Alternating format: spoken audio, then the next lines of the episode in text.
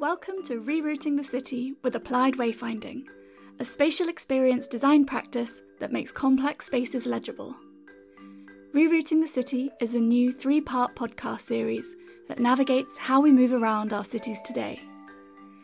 Each episode, we invite an expert speaker from across neuroscience, academia, and city planning for a conversation with a member of Applied's team to discuss the new research and technological developments that could help reroute our urban spaces to be more accessible and enjoyable for all their users.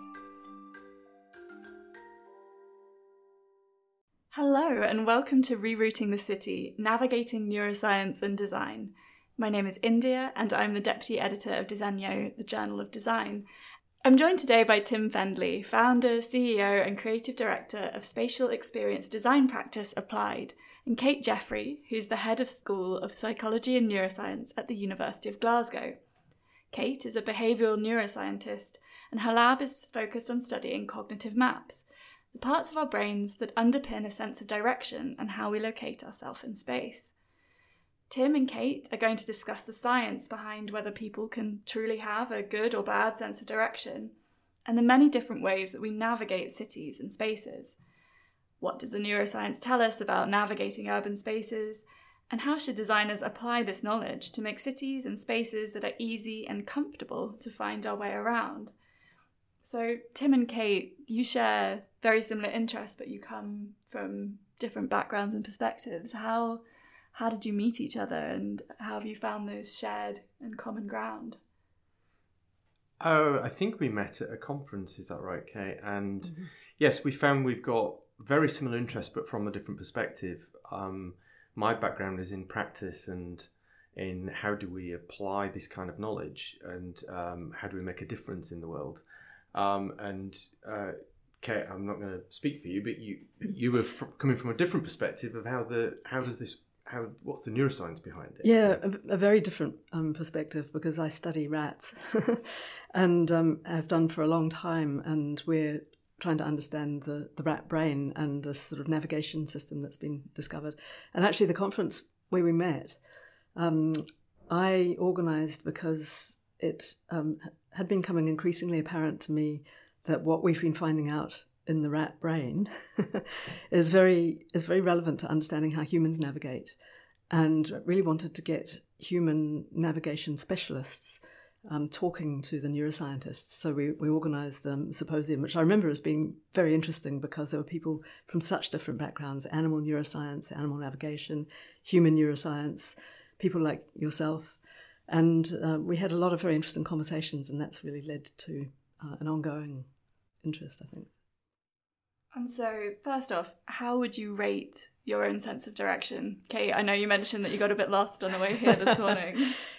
Yes, I, when you ask people, by and large, they, they will often say, Oh, I'm a terrible navigator. And I would say that too. But actually, I think I'm probably around about average, which is to say, I do get lost quite a lot of the time, um, but I usually manage to find my way to where I'm going. Um, but there are some people who are just super good and they, they never get lost. And there are some people who are incredibly bad and um, to the extent that they're um, almost disabled by their disorientation. So there's a very wide range of, of abilities. Yeah, and I would put myself pretty much in the middle. I think. I think I'd unfortunately say I've got to I've got to be pretty good at it, considering my job. Um, but I grew up um, with the sport of orienteering. I did scouting. I grew up map reading. I my job is this, so I understand places. I'm always watching, knowing where I am. I'm always the person in the group who's sort of like, which way is it now? And I'll know which way or which direction it is. And I, I think um, my experience is a lot of that comes from practice. I'm interested and I've learned. It's kind of like a learned skill. Um, and I've talked to people who say, I've got no sense of direction. It's a kind of a thing, isn't it? Um, um, but a lot of the time, I feel it's, um, and I did read a few papers on this that innately we've got some similar abilities. The brains are different, but a lot of this is learned. Um, and I would challenge anybody who doesn't think they've got a sense of direction is that when they absolutely need to be the other side of the city, I bet you they can work it out. Yes, I agree. And I think a lot of the difference in individual ability is um, people just knowing what things what information in the environment to attend to and take notice of. And I think some people have maybe been taught to do that when they were young, and you know, and I wonder if our generation in particular, um, from the days of paper maps, maybe learned to do this in a way that's slightly different from the children these days who grow up with handheld devices, and it's all it's a different.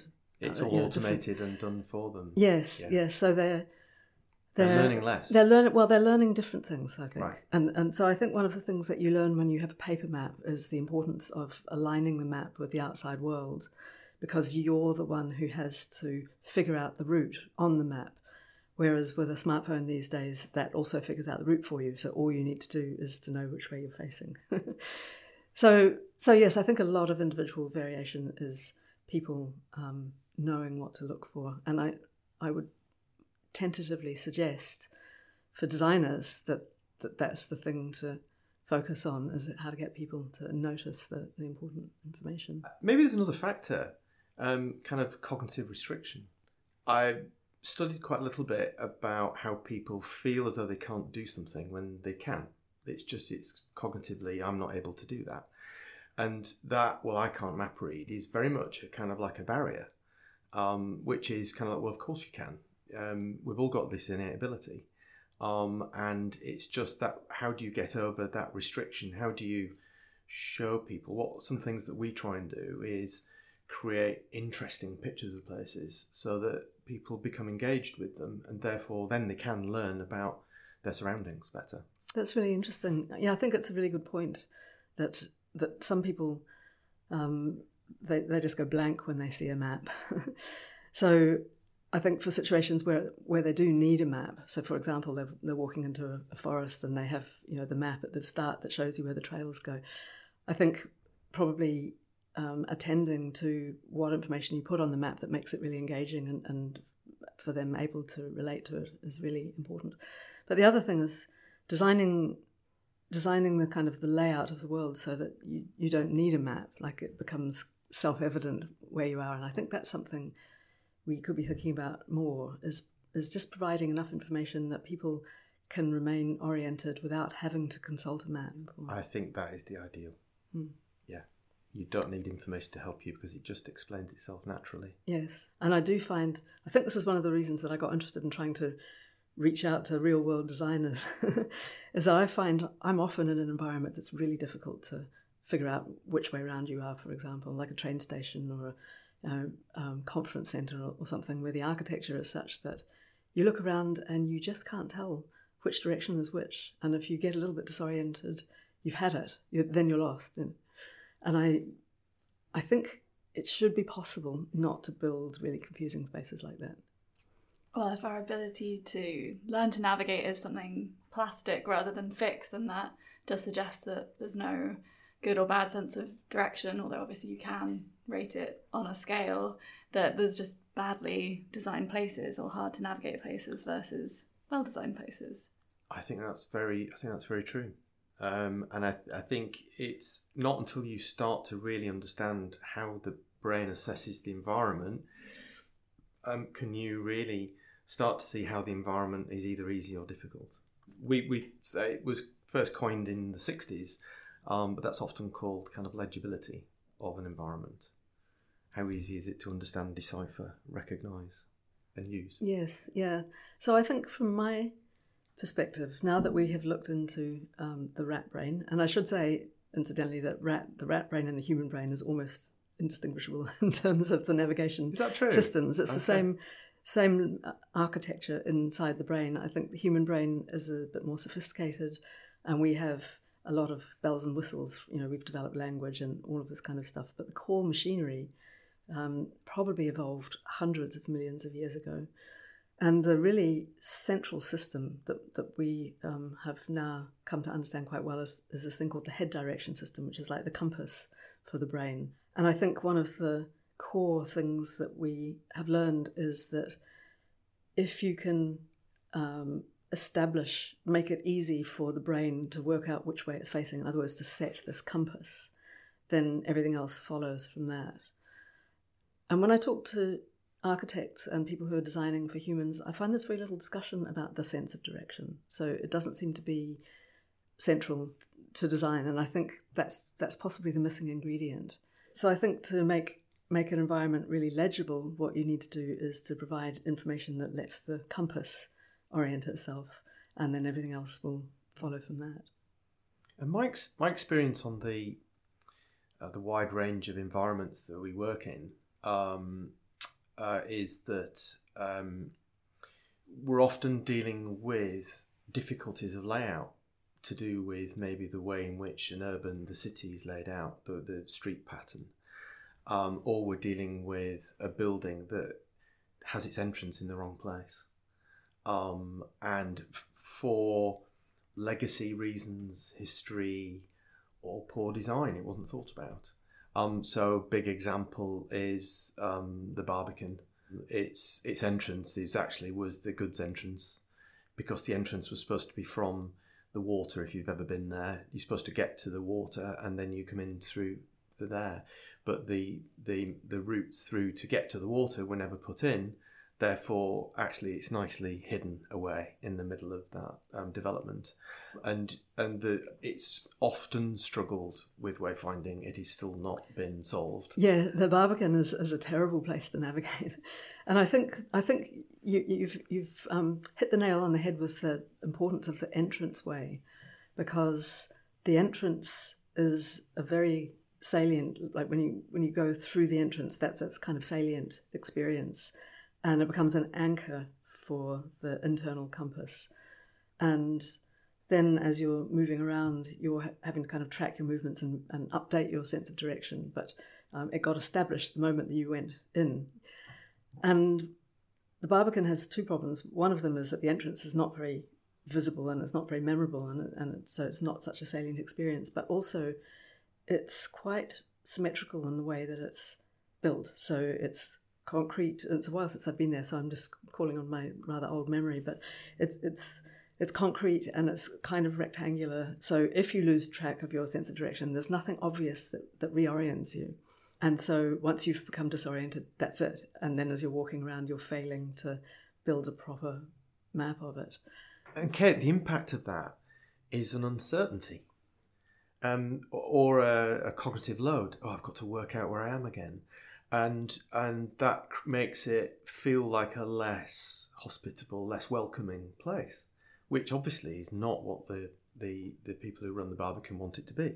So this desire to make places welcoming, um, to spend more time there, it's, it's well understood. That's what you want to achieve.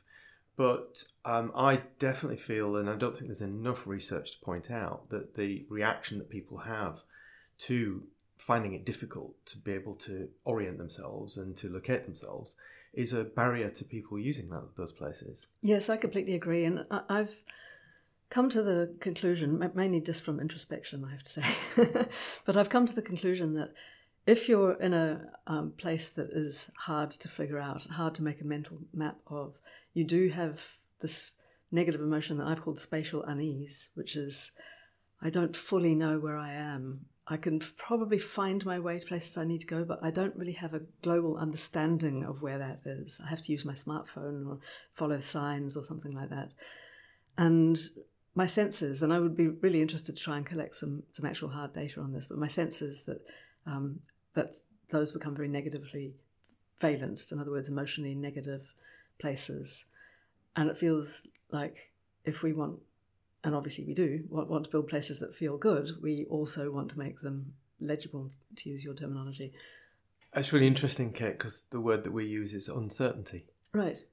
Um, which yeah. I think is the same thing. Yes, yes. We're talking we, about the same factor. Yes. But we, we, we walk around a new place and we will kind of like do an assessment of how uncertain does this make us feel, which is like a measure of legibility. And some places, like um, another example is London's biggest shopping street is Oxford Street one of the benefits of Oxford Street geographically is it's a long straight street.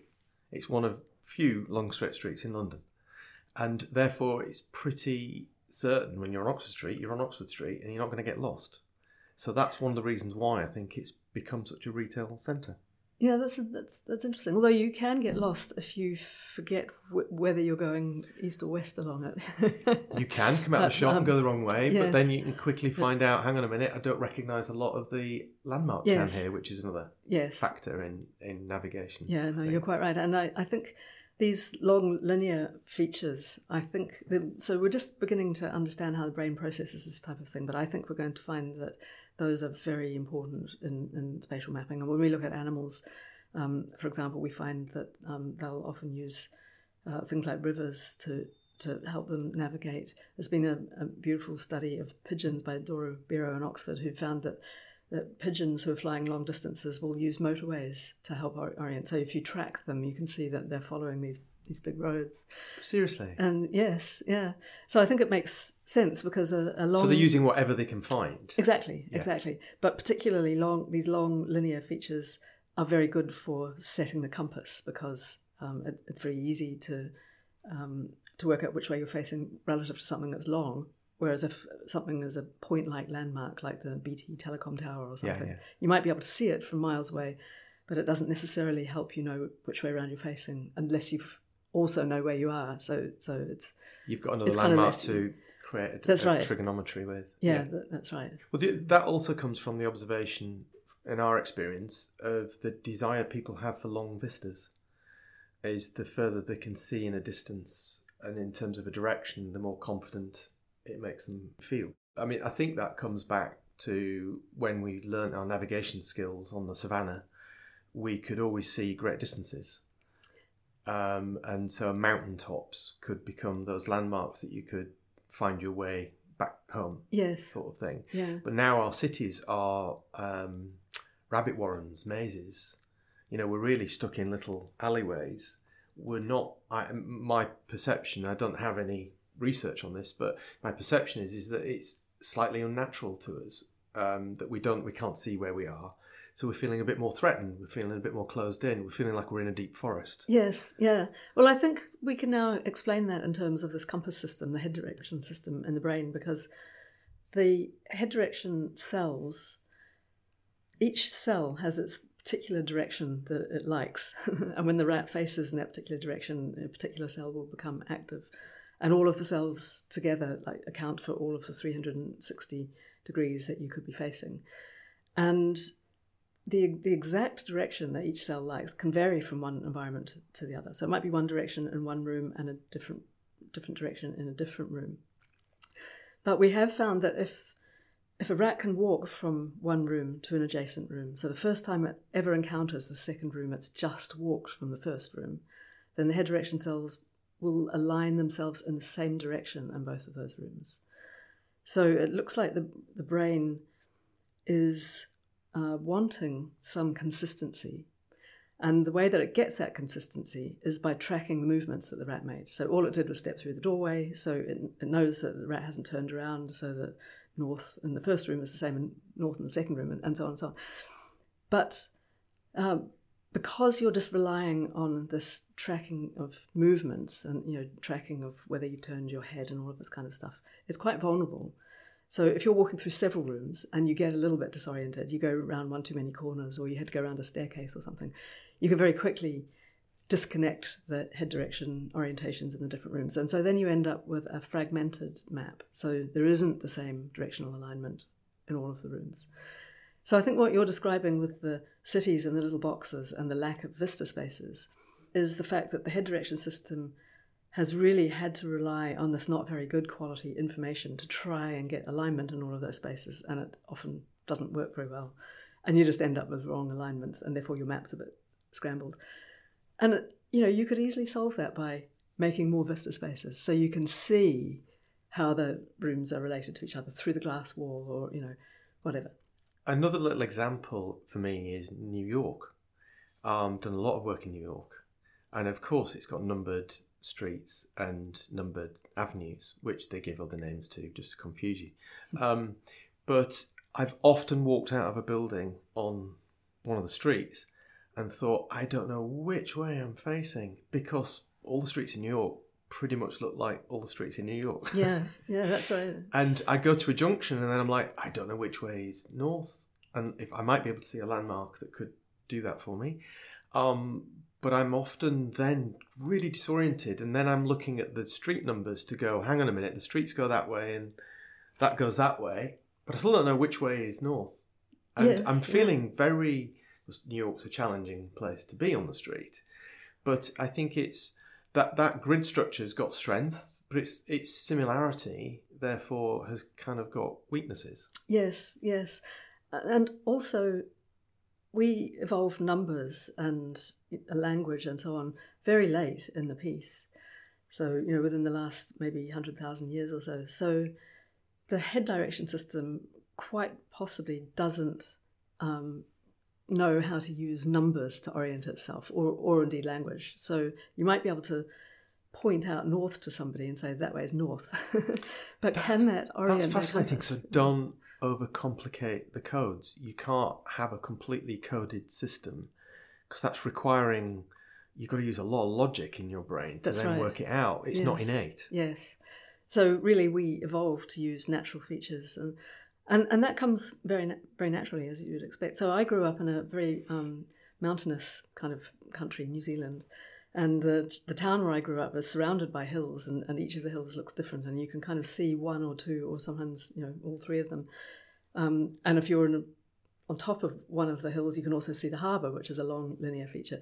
So really, you never really get disoriented in, in that city because you can always, wherever you are, see a global landmark that, that orients your compass. And so, with this studying that you're doing, this research that you are discovering about head cells and direction, how is that something that you've been incorporating into your practice? Do you think that these are things you've known instinctively or from uh, speaking to users of spaces, or do you think this is something that's not being discussed enough in the uh, kind of spatial design arena?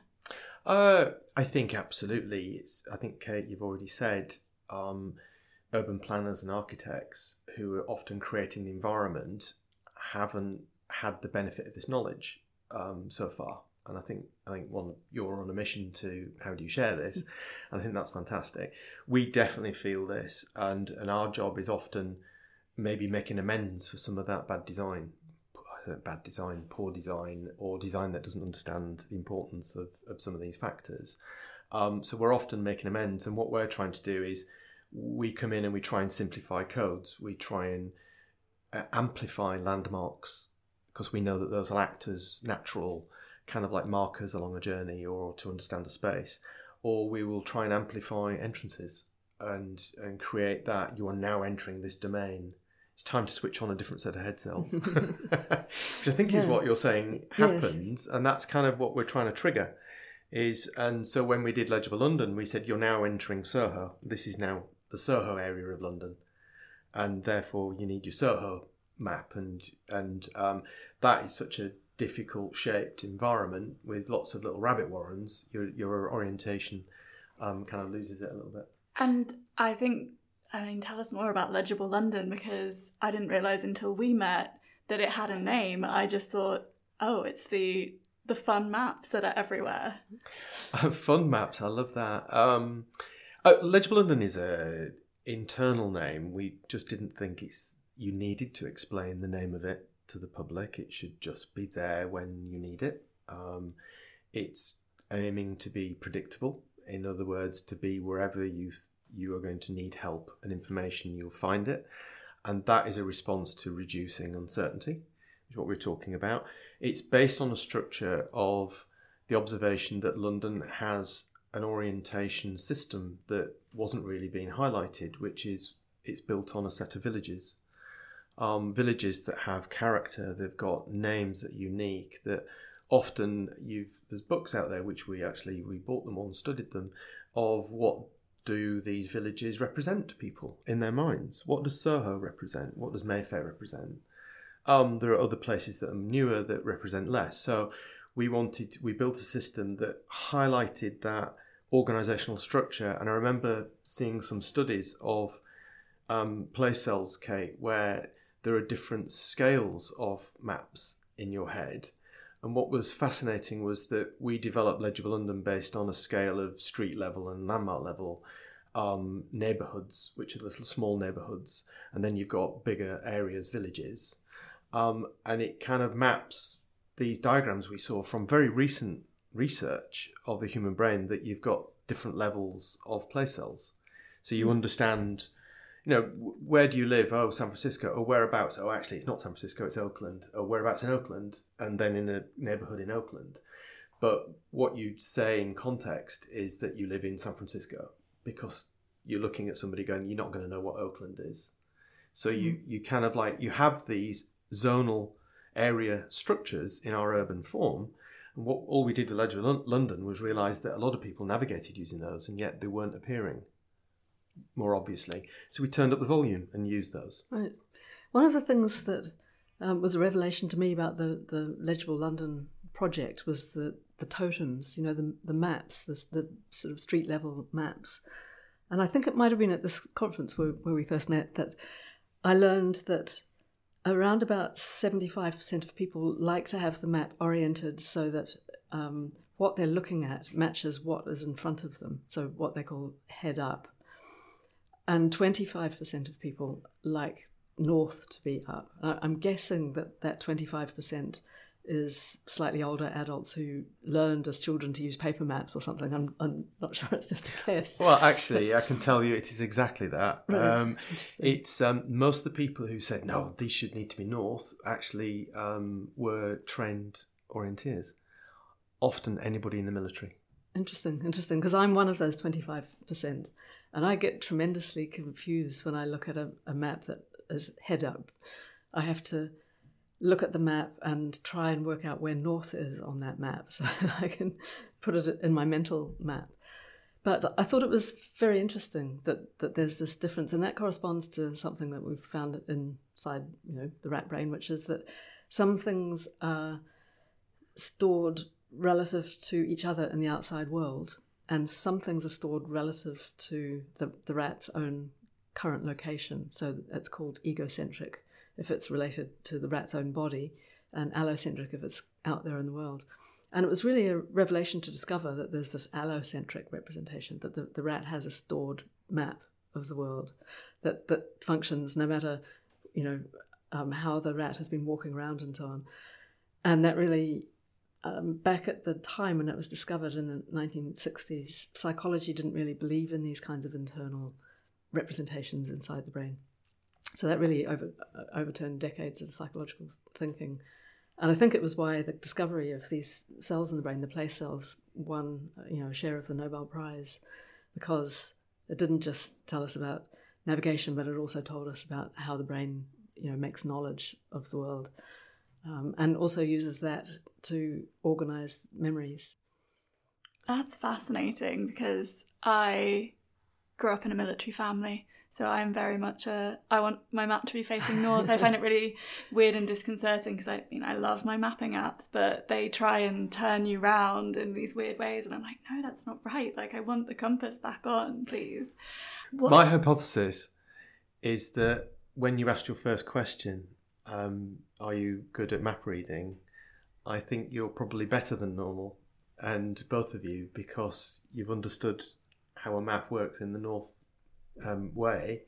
Whereas a lot of the people when we did research, we met people who were like, "Oh, I can't read a map," but they would go up to Legible London and immediately go, "Oh, that's where we are, and that's where that is," and they immediately had read it. Yeah, and yeah. our view was, we're better off helping those people than the people who already have some mobility. Yes, yeah, that does make sense. I mean, one one one way to accommodate both would be to um, align the the, the totem, you know, the, the street map, so that head up and north up are the same direction. we tried that. Yeah, we tried that. does that? Yeah. Does that work? We tried one project where we had everything facing north. Yes. Mm. Yeah. In fact, Princeton University is nearly all of them are north south. We couldn't get away with all of it, but yeah, well, that's it because then that helps create a consistent picture. Yes. Every time. Yeah. You know, which is what you lose from the heads up. So it's all a trade off. Along with these head cells and these internal and external maps, what other parts of the brain are involved in navigation? Is there memory? Are there other senses? Or does colour have an impact? Yes, I mean the more the more we investigate this, the more we discover that I think almost every part of the brain is involved, because so these place cells. I haven't really talked much about those, but they're cells that become active when the animal goes to a particular place. So we've got head direction cells that are active when it faces a certain direction, but place cells are when the rat goes to that place. And they were discovered in this part of the brain called the hippocampus, which we have long known as is really important for memory and remembering your you know the things that have happened to you in your life. And we now are understanding that the brain has decided to put those two things together in evolution, and that makes perfect sense because when something happens to you, you know you nearly get eaten by a lion or something. It's really important to know where you were when that thing happened, so that you know not to go back there, or, or if you go back there, you know what expectations you have about what might happen and so on. So, um, so so those two things go together, but also the parts of the brain that are figuring out your goals, like what do you want? You know, I'm hungry right now. Where's the nearest cafe? Um, I need to post a letter. Where's the nearest post office? And all of that kind of stuff. So, um, huge, huge parts of the brain are involved in the in the navigation system and and um, in recalling where you um, have been, knowing where you are now, planning where you want to go, um, updating your map when you discover that something's wrong or something's changed.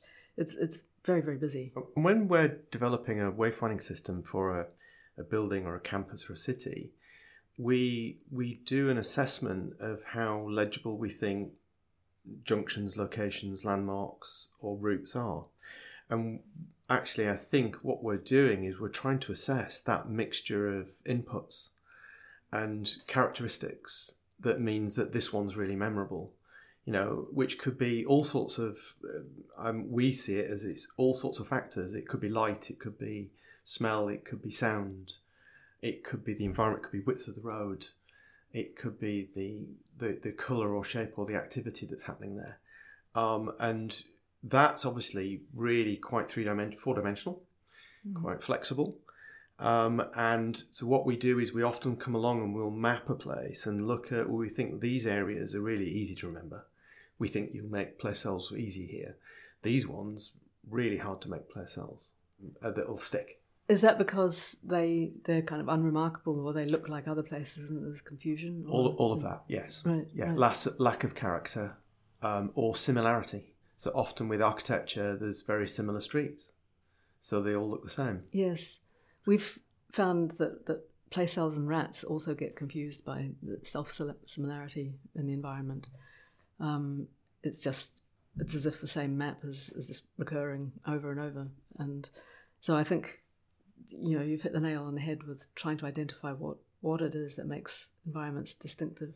And I don't think we've got to the bottom of it yet for humans. Because what we logically think might make a place distinctive isn't necessarily what the brain actually evolved to do, you know, a million years ago.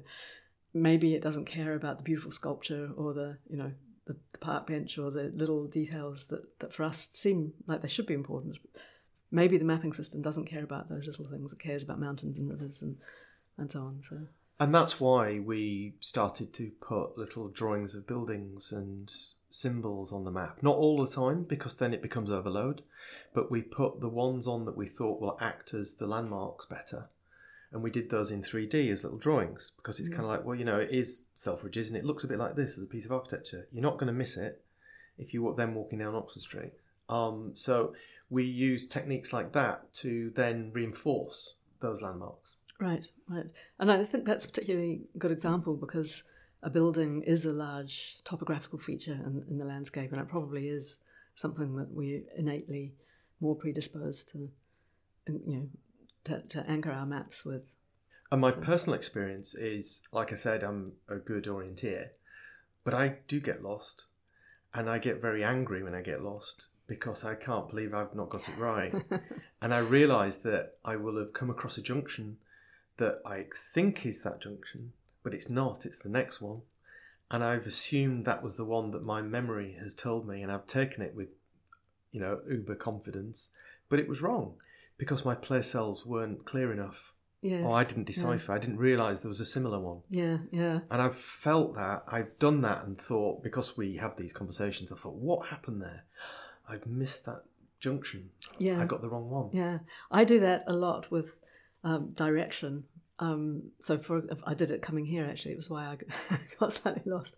I come out of an underground station and I think I'm facing one way, and I'm actually facing a different And you way. charge off. and I charge off confidently. and because I'm confident about which way, confidently wrong about which way I'm facing, I look at the landscape and, and I fit it into my map. So it seems to fit my memory as well. And it's not until I notice the mismatch with what my phone is telling me that I think some one of us. And then is you've wrong. got this battle going on in your brain, going, "I can't be wrong. I can't be That's wrong." right. That's been, I've been Yeah. reinforced I by was that. so confident. Yeah. But this is why, you know, the more we know about the brain, and so eyewitness statements can be so difficult to actually get an accurate read on because our brain fills in these gaps. And I mean, Kate, you'll know much more about this than me, but heuristics, these mental shortcuts we make that allow us to move around quickly to make quick decisions, which is really useful a lot of the time and saves us a lot of cognitive effort. But if you misfire and you pick the wrong street or the wrong junction, you do get this stressful experience. Getting lost, is that, do we know if that creates like a particular reaction in the brain, apart from our anecdotal experiences of finding it really frustrating? What do the rats do when they get lost? so I think I think there is a natural stress reaction to getting lost, and I mean, the first thing that has to happen is you recognise that you're lost. So you know, prior to that time, you might have been um, confident in your assessment of where you were, but wrong. Um, and like in the example that I gave, when I was walking confidently the wrong way and fitting what I could see into what I was expecting, that, that confirmation bias is one of those heuristics. And that can get you um, a certain way into believing that you know where you are. And then when you discover that you're completely wrong, I think that's a, a massively stressful event. And we know from lots and lots of studies of stress in humans that there are all sorts of biochemical reactions to that. So you get release of adrenaline and stress hormones, and you get frustrated, and, and so on and so on. Some people who um, are either constitutionally not very good at navigating or, or have the confidence problem that you mentioned earlier, Tim, where they think that they're not good and therefore they don't really try, they're cognitively blocked. Those people can become so stressed and um, and so um, disturbed by the experience of getting lost that sometimes they just don't like to leave the house or they, they don't like to go shopping or they don't like to travel or you know it can be quite quite disabling. So I think getting lost is is really a stressful experience. And when you think about the evolutionary origins of that, that makes perfect sense because you could die if you got lost, if you couldn't find your way back to the settlement or whatever. Another thought here is just um, we do a lot of work as we're designers. We do a lot of work. Um, there's a wonderful book, Daniel Kahneman, Thinking Fast, Thinking Slow, two types of brain processes. Um, we see that in how people navigate.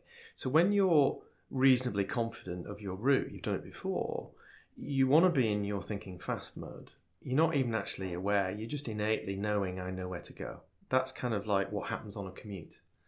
Um, you know how it works. You're in autopilot, right? Mhm. What it also means is that if there's a better way, you're not even thinking about it because the brain just wants to keep doing the same way because I don't have to think about it, according to Daniel Kahneman. Yes, yeah. So so we have uncovered these two systems in the in the navigation system in the brain too. So there is a kind of an autopilot, as you as you describe it, system called the striatum, which comes into play when you are on a very familiar route. You've done it before. Your brain has recognised that this is the optimal route between these two places. You don't want to spend time thinking about it. So you anchor your actions to the landmarks that you can see. For example, you just know you have to walk down the street to the corner, turn right, carry on to the big tree, you know, and, and so on and so on. So it's it's completely automatic. And then there's the effortful, conscious thinking type of navigation, which is involving this hippocampal system of the place cells. And this is where you need to call to mind your internal map. And this might come into play, for example, when you were trying to commute and there were roadworks or something and you couldn't take your usual route. Now you have to think, actually, where am I and which would be the next shortest route? You know? um, so that's, that's the thinking slow. Uh, and I think we're constantly interplaying between those two things. And also, there's some evidence that people constitutionally just differ in how much they, they rely on one or the other. So some people are a bit more inclined to, to use the route system, to use the landmarks, um, to base their um, their kind of navigational planning on a remembered sequence of actions, and other people are constitutionally slightly more likely to maintain a kind of a global awareness of where they are and to use their internal map and to navigate that way. And so when you're designing to help navigators, you need to kind of think about both of those modes of navigation and provide for both types of people in a way that's not um, disrupting the other, which I think is. You know, there isn't a right or a wrong way. It's how can you have a. We've often tried to design a system that can handle different people's navigational strategies. Mm. Well, when so, we when we design the kind of like the, the city systems like Legible London, and we've we've done that in many other cities too. We just got Madrid going in, which has been fascinating. We actually those we call them the monoliths. Um, we designed them to answer only four questions, which is where am I, where is it, um, what else is around here, and how do I get there, and that was it. And um, because I don't believe you can, uh, it, that's already a lot. And if we can get it to deliver the answers to those questions, we've got people really gaining a lot more confidence in in how they move around. Mm. And the what else is around here was the little nudge to say there is another tube station there that you could walk to, or there is an interesting street down here. What we're trying to do is to design something that draws them in to get them to in the thinking slow mode to analyze what's going on oh i'm here and that's there because that's a thinking slow side of the brain but then when you're doing that if you i believe that if you really engage somebody's mind, they'll learn. They'll start to take it in and they'll start to suggest there are place cells and th- things I might want to do on this map. And I'm a bit aware, okay, it's to my right. Oh, and that, oh, that's to my left. And we've definitely we've recorded people using things like Legible London, and we've definitely seen that that happen. I guess what you're doing is providing people with information not just about the route, but about the you know the the surrounding, and therefore they can make a map. So, which I think is amazing, and I think it's it's been an incredibly useful system. I just have one one comment though on the four things that you provide. So I noticed that uh, which way you're facing is is not on that list. Uh, well, um, the where where are you oriented? Yes, I, I, meant to say because it does include um, you are here and this is the way you're facing. But does yes. it include um, and that direction is north? It does, and we experimented with a map on the top, which was north, and the map below, which was heads up. And we experimented with that. I took that on the street, and we confused the hell out of people. What I'm interested in, because Kate, it sounds like you're like what you're saying is there is a universal comp- internal compass, a universal sense of direction that all humans and rats share. But what about the are there cultural differences? Because Tim, you are designing not just for London, you've been designing wayfinding systems all over the world, and colours, symbols often carry different cultural meanings. Is that something you think about? And then you also have people visiting these cities from different countries, so you can't rely too much on language, which is why I said the maps were fun because I love those little pictures. I just thought they were a nice treat. I didn't realize they were actually serving. They were there for a reason. um, absolutely. Uh, that really, I think, comes into cultural background where, as we grow up, we learn environmental codes. What do things mean? And if you go to a different um, country, a different culture, those codes could be different. Um, some of those are pretty common. Um, one way street, pretty much guess that wherever you are. Other ones, you can be miles off something written in a foreign language to you to your own can be very difficult. Um, but things like I've, I mean, there are things in nature relating to things like black and yellow has proved to be a warning color mix in nature. It's color of bees and animals, and it, I think I saw a piece of research once that they tried to take yellow off the front of trains, and research showed that that was the safest color to paint the front of trains. Right. So um, I think some of that color recognition and what the codes mean is innate, but a lot of it is cultural, um, of understanding what's the environment, this is the way this place works. Part of going to a different city is you suddenly aware of all these different codes and different ways of doing things, and you've got to learn them.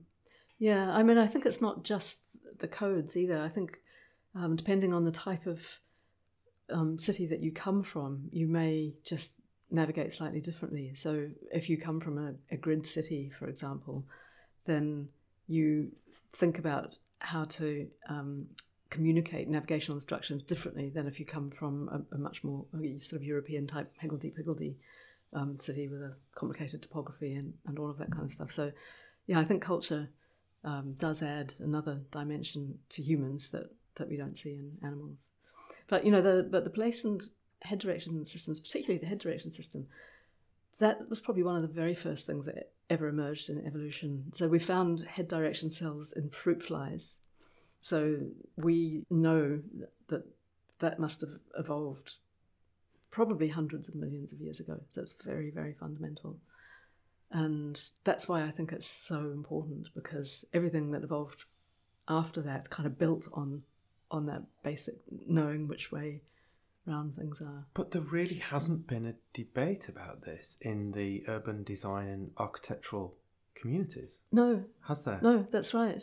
There um, hasn't been, let's design the building around how we build the entrance. We make the entrance really obvious. We make the building then really obvious the other side of that entrance. I mean, that was something that was notably missing from Kevin Lynch's characterization of the legible city.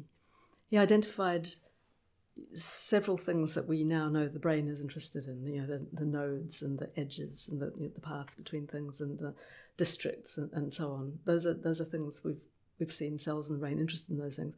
But the one thing that he didn't highlight is a compass direction on the top of that that helps make sense of it all.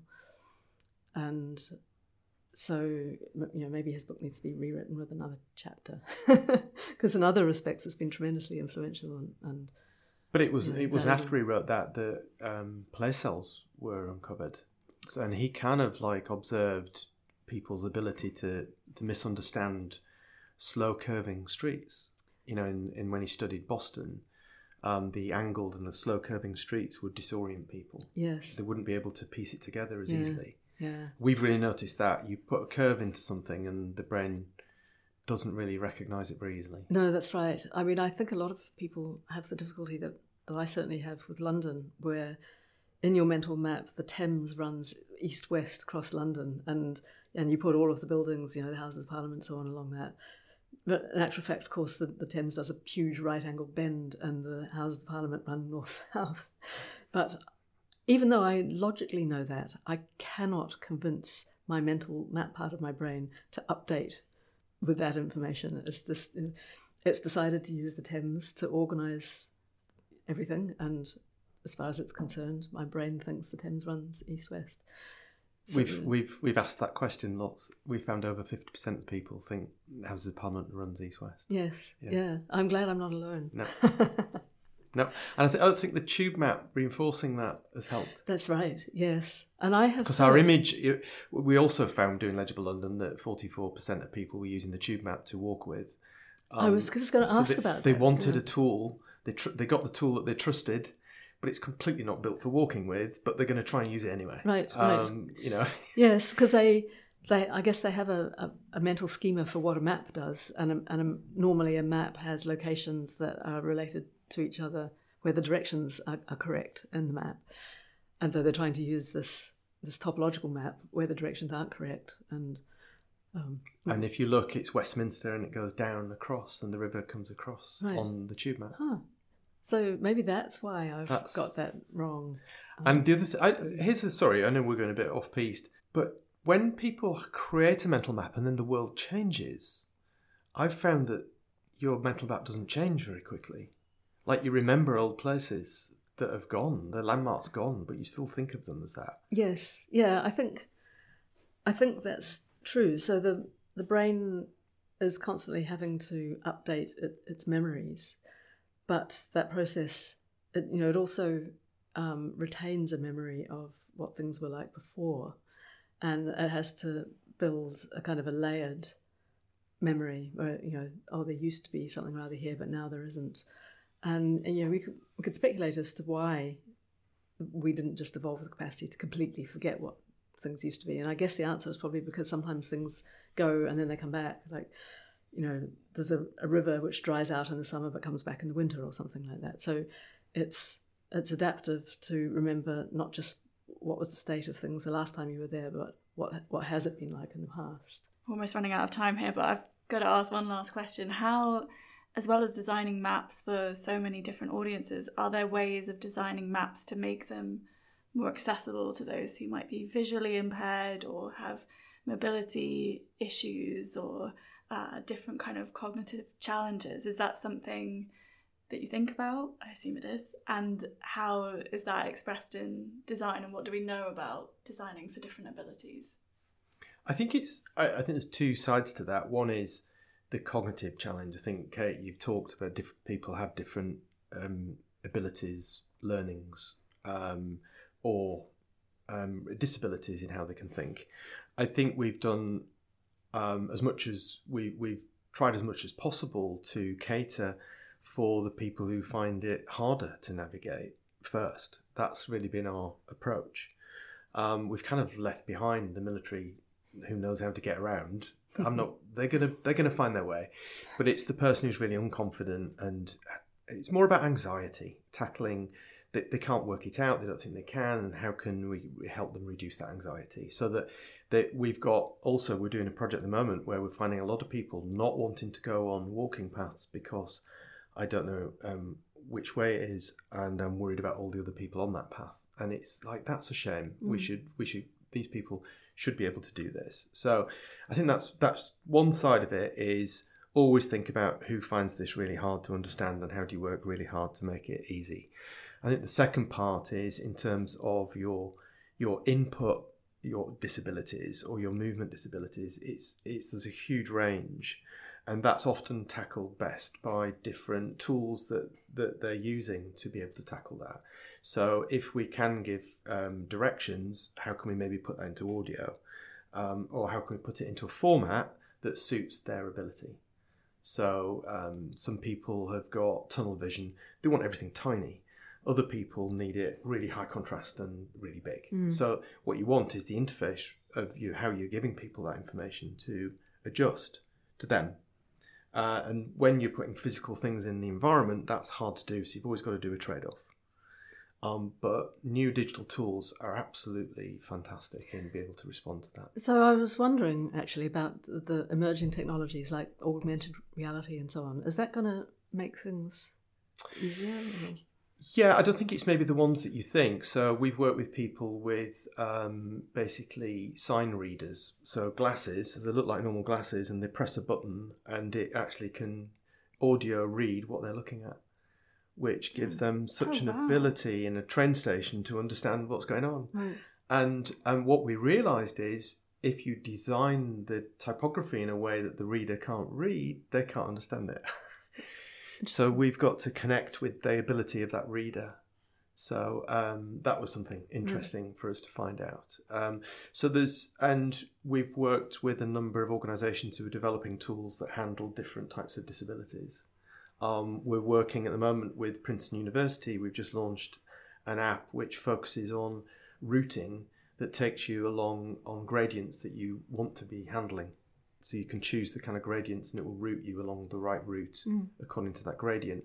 Now, that is environmental knowledge that most people wouldn't have. Yet, yeah. the mm. university, we've got a plan that we do know that. So the question there is how do we get that quality data out to somebody who needs it? And a digital tool is the best way of doing that. Also on the map, um, we started. We worked on lots of different ways of indicating. We did we did a whole accessible map for Central Park where we indicated the incline and we indicated the quality of the path. So if you're in a wheelchair, I don't want to go up a steep hill. And on a mm. map, it's hard to see a steep hill. Mm-hmm. But we, we tried some coding of it, and there had to be a key. That means thinking slow. You've got to learn it. But we, we wish there was a faster way of doing it, and we're searching for it. That's fascinating, especially the sign reader glasses. It's like alt text, but in real life. Um, thank you both so much. I'm afraid we're out of time. I feel like we could do an entire series on this, but it's been an absolute pleasure hearing both of you speak.